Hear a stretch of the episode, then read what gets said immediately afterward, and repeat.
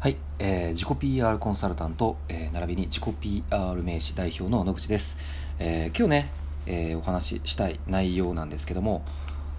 みんな面接、ね、就職活動とか、まあ、もしくはね、大学、高校入学の際、面接ってあると思うんですけども、まあ、その時にね、面接官は実は第一印象だけで、えー、合否判断しているということについてお話ししたいと思います。えー、面接するとき、まあ、面接官っていうのは嘘をすぐ見抜くから嘘をつくっていうことはいけないことだよなんてことをよくみんなね聞くと思います、えー、まずそこから、えー、お話ししたいと思うんですけども面接をする、まあ、企業の側に立ってみると、まあ、分かるんですけども実際私も、えー、実際会社をやっておりますので、えまあ、従業員、ねえ社員ですね、え面接することあります、まあ、その面接する側に立ってみると分かるんですけども、え面接官能力は極めて限定されているということなんですね。普通、就職面接では、えー、受験者の人柄、ま、業務をこなす能力、学力、コミュニケーションの円滑さ、それらを、ま、総合的なバランスなどを見ているというように、え、言っておりますけども、ま、残念ながらそれは全て嘘、まあ、もしくは勘違いです。面接官にそんな能力はま実際はありませんと。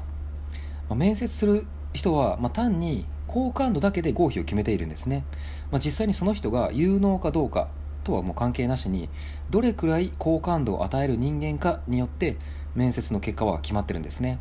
まあ、それはまあ私の経験上のまあ結論であり心理学者やもう社会学者による実験のまあ結論でもあるということなんですけども、えー、あるね大学、まあ、デポー大学ってとこなんですけども、まあ、そこの、えーまあ、心理学部のマシュ教授は人の好感度は初対面の数秒で決まってしまうということを明らかにしています、うん、これねたった数秒なんですよ、まあ、またねこれ詳しい話っていうのはまた改めて、えー、いつかしたいなと思います。まあ、私が言いたいのはですね、まあ、人間はいかに表面的な特徴に引っ張られて他人を評価しているのかということなんですね。えー、第一印象が、えー、人物の判断にどれほど、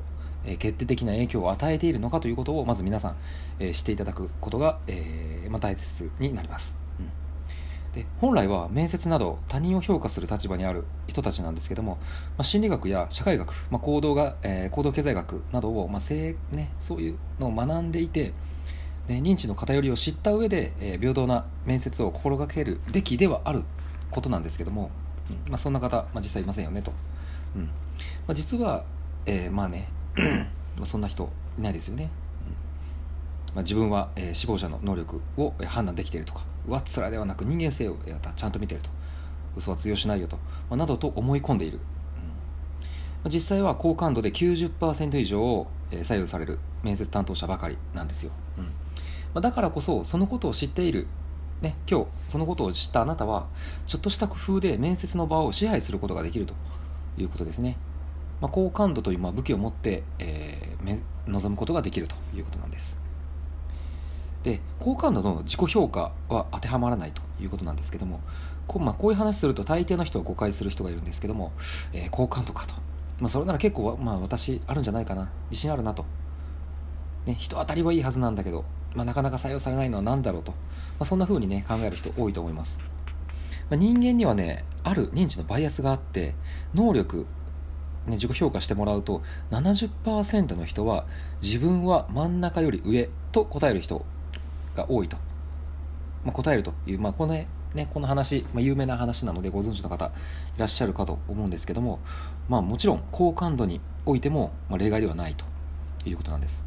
人間はどうしても自分を甘く評価してしまうんですね。大多数の人は自分の好感度は真ん中より上だと思っているはずなんです。しかし実際にはそんなことないですよね、うん、好感度ならなんとかなるというまず甘い考えを皆さん捨てましょう。えいかにして好感度を作るかということを、ね、シビアに考えてもらいたいと思います。実際、えーまあ、講義とか、まあ、セミナー等々、えー、やっていると、まあ、質疑応答の、ね、時間に就職活動なかなかうまくいっていないとか内定が出ないといった質問を受けることが、まあ、しばしばあります。まあ、残念なことなんですけども、まあ、そういった質問をする人というのは、まあ、立ち上がって話しか、えー、話し始めた瞬間にあこの人雇おうって思う会社ないだろうなとかっていうのをね分かってしまうんですね、うん、それが最初の数秒で決まる、まあ、好感度という、まあ、恐ろしさなんですけども、まあ、とはいえ、まあ、心配いりません。その恐ろしさを分かった上でどうやって好感度を作っていくのかと、まあ、これから学べばいいわけですからね。うん。はい、えー、次回からじゃあ実際にこの好感度どのように上げていくのかということを、えー、具体的なノウハウを織り交ぜてお話しさせていただきたいと思います、えー、お聴きいただきありがとうございました。